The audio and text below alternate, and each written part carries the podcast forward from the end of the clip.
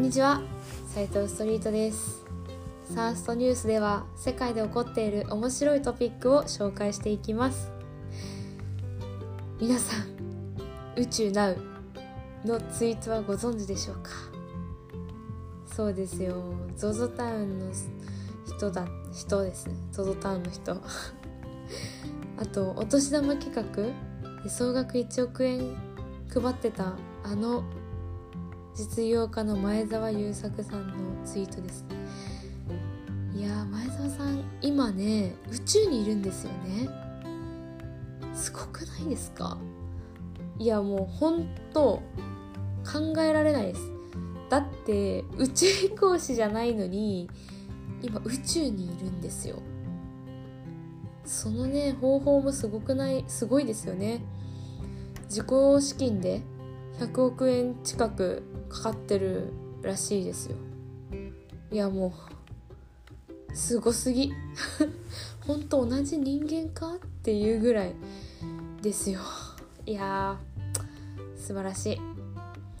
前澤さんはあの12月8日からロシアの宇宙船ソユーズに乗って12日間宇宙に滞在するらしいんですけど20日ですね。今日20日に帰ってきて来るんですよ。帰ってくるんですよ。でもなんとねなんとなんとなんとなんと。前日19日に宇宙から全員にお金送り企画が開始されたんですよね。皆さんをご存知ですかね？もう参加しちゃいました？私はねもうしちゃいましたよ。ちゃんと500円当たりました。ありがとうございます。いや本当にこれあの抽選なんですけど外れなしないんですよ。500円1000円5000円1万円10万円100万円当たるらしいです。どれか。いやー100万円当たっちゃったらねねどうなっちゃうの？って感じですね。仕事ちょっと一旦お休みして旅行行っちゃう？みたいなね。感じになっちゃいますよね。いやでも本当にあれですよ。あのめちゃくちゃ簡単なんですよ。この応募が。それはねまず前澤さんのねツイッターをフォローします。それから寄付。寄付えっと寄付タウンっていうアプリがあるんですけどそれにそれを入れます。そこからもう抽選スタートです。めっちゃ簡単。ほんと簡単。登録もねめっちゃ楽やしもうね絶対こんだけだったらもうここんだけで500円もらえるんだったらやった方がいいなって私は思いました。はい。でなんか500円、まあ、当たった金額が電子マネーでこう送付されるらしいんですけど前澤さんがこう帰ってきた時に送られるみたいなので、まあ、この500円でね何買おうかなコンビニで肉まんでも買おうかなって思いながらまあわかんないですけど。はい。だから是非まだやってない人は是非やってやってもいいんじゃないでしょうか。なんか なんかねあれだよね。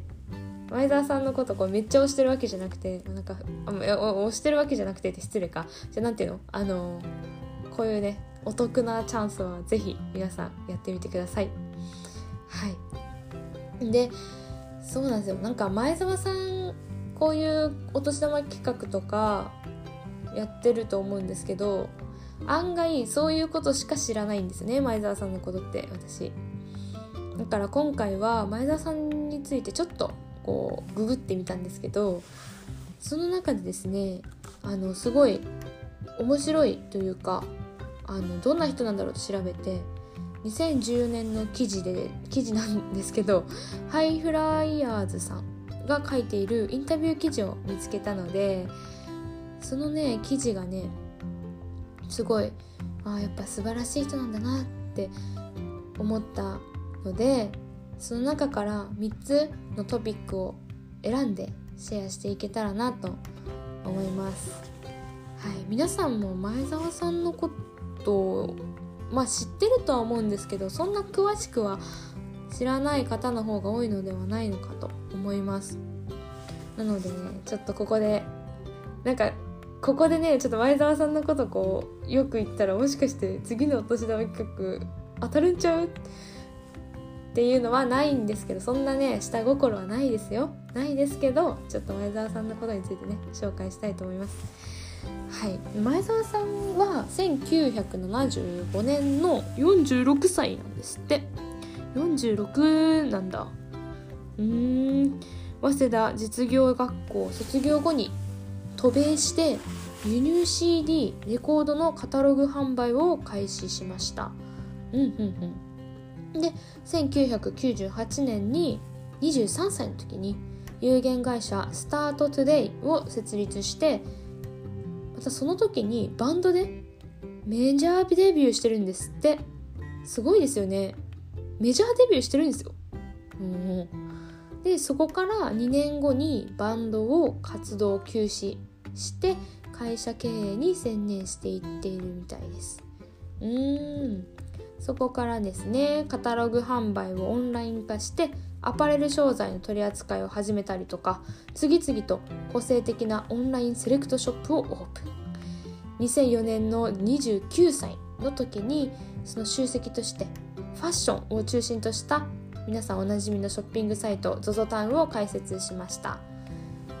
で2007年には東証マザーズに上場して、まあ、今はね事業を通して世界中をかっこよく世界中に笑顔をという企業理念のもとに集まったスタッフと日々楽しく働くことを大切にしながら理念の達成を目指しているそうです。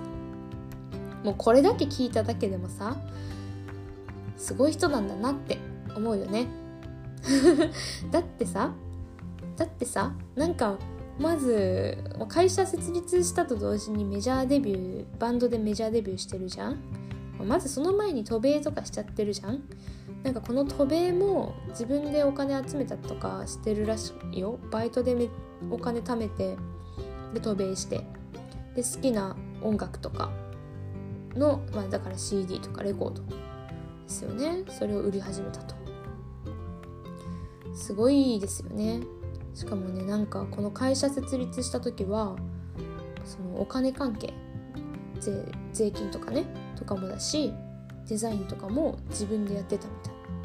で10年間ぐらいずっと自分一人であのそういうなんか経理的なこともしつつデザイン系のこともしつつやってたみたいなので本当に努力努力っていうのかな本当に何て言うんだろう。すごいよね。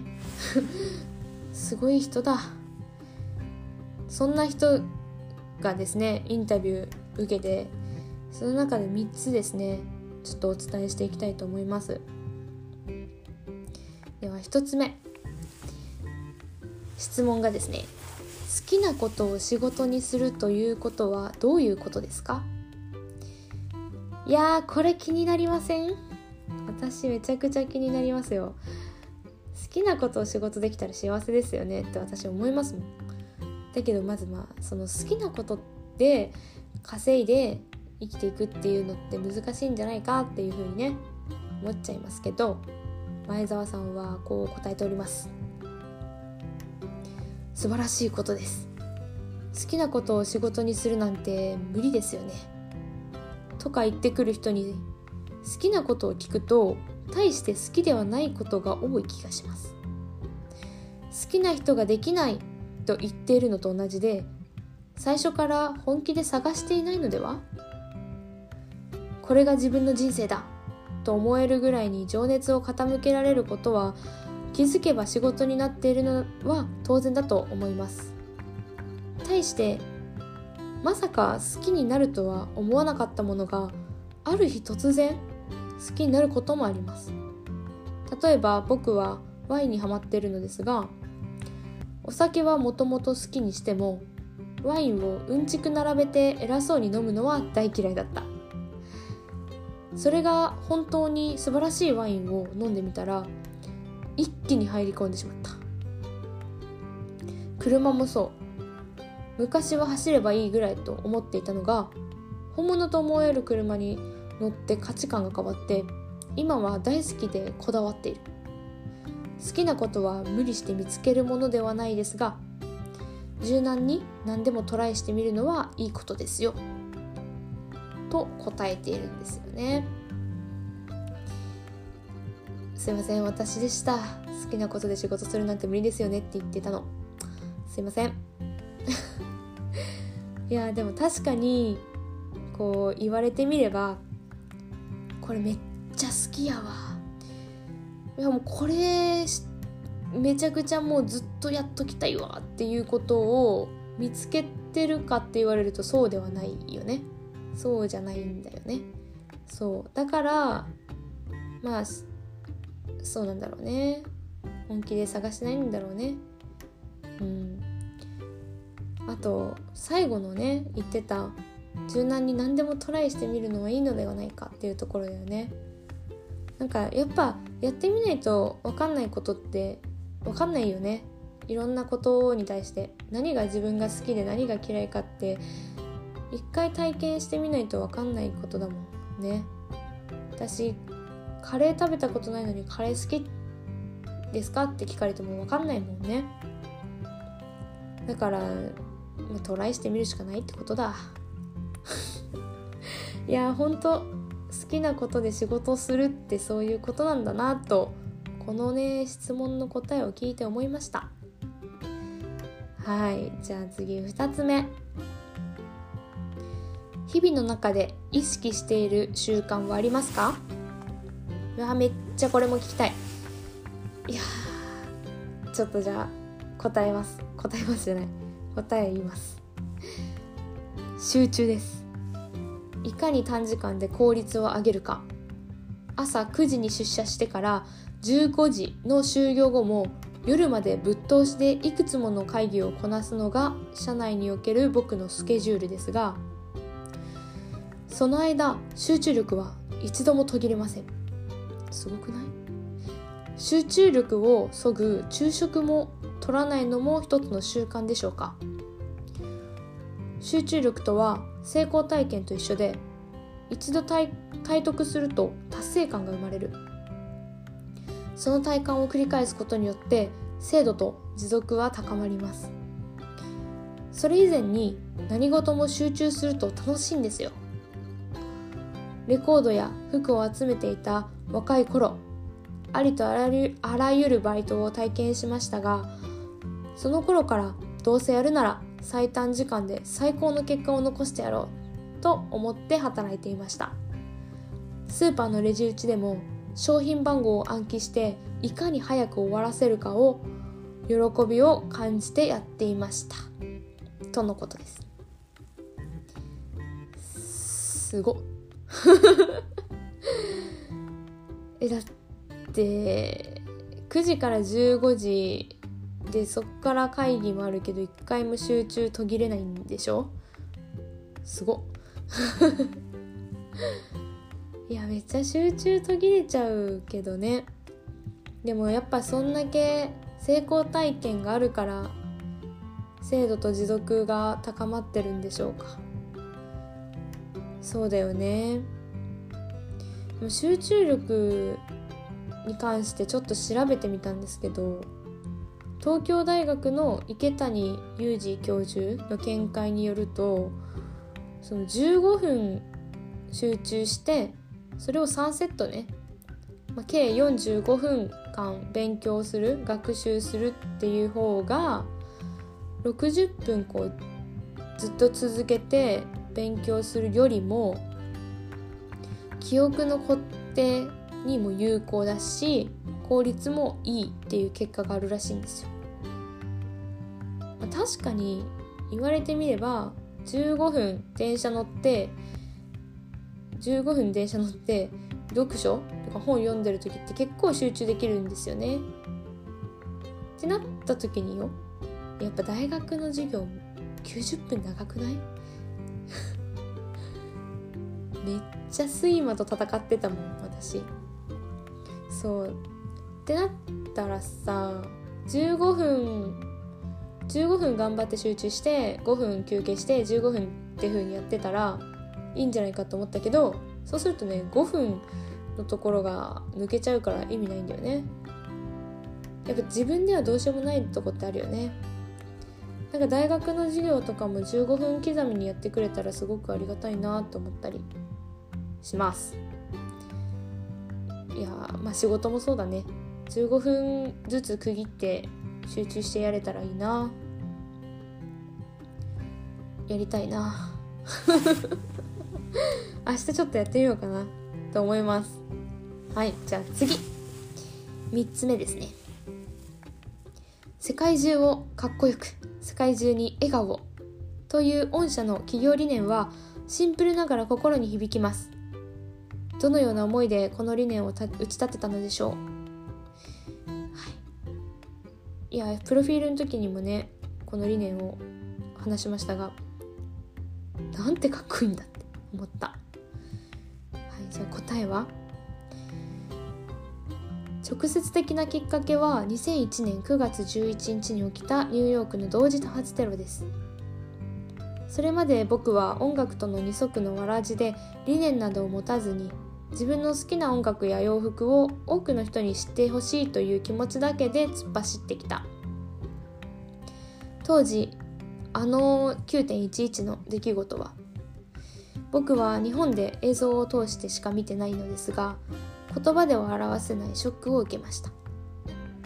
自分はそもそも何のために何をしているのか。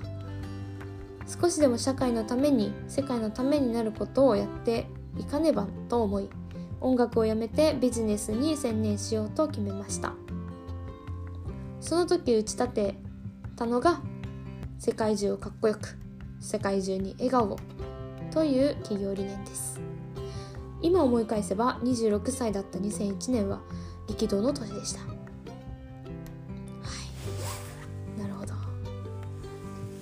私も実際9.11同時多発テロはテレビで見たことあるんですけど改めて YouTube とかで見てみていやなんかね民衆民衆っていうのかな国民も全員なんか騒然としててね飛行機がバーンとビルの方に激突して炎と煙が立ち上ってていやなんかもうこう現実なのかな？みたいなね。なんか映画とかアニメとかそういうので起きてるんじゃないかって思うぐらいなこう衝撃的な映像でしたよね。でもそれを見てその前澤さんはね社会のために世界のために何かやらないと思ったんですよね。でもそれもこう思ったのもなんかすごいなって思いますしそれでさちゃんと実際に社会貢献活動めっちゃしてるんですよね。なんか例えば東日本大震災の時のチャリティー T シャツでそのプロジェクトが売り上げが3億5,000万ぐらいあったらしいんですけど全額寄付したりとか他にもイラク戦争への反戦したのに賛同したブランドとの企画で600万円全額寄付するとか。そういう行動を実際してるんですよね。いやもうすごいよね。思ってもさやれないとかってやれないじゃん。普通。だけどやれてるししかもこう莫大で世界レベルだもんね。有言実行すぎて本当にすごいよねいでも本当にねなんかこのインタビュー記事今3つしかあの伝えてないんですけど紹介してないんですけどこれ以外もいい質問すごく質問と答えとかすごいあったので是非検索して見てみてほしいです。まあ、結論前澤社長は好きなことにとことん情熱かけていかに集中して効率よく物事に取り組む取り組んで社会貢献しているすごい人だってことですね。いやしかもめちゃくちゃ楽しそうだもんね。本当に。お金配りとかもだしさ夢をこう宇宙旅行も夢与えてるよね。これもやっぱ一個の社会貢献だなと思うし本当に素晴らしい人でした。いやで最後に前澤社長がね社会をより向上させるためにどう生きるべきかっていう質問にこう答えてるんですよ。人生と仕事は地道でコツコツしたものの蓄積ですが正義感と使命感を持って臨めば価値ある挑戦に変わると考えています。ということです。いやもうなんかなんて言うんだろう。もう素晴らしい例ですよね。人間としてのこう素晴らしい人なのかなと。まあいろんなね人がいるからね。この人がねなんかこの人になれっていうわけじゃないけどやっぱすごい人はなんかあるよね。こう共通点っていうかね。すごい。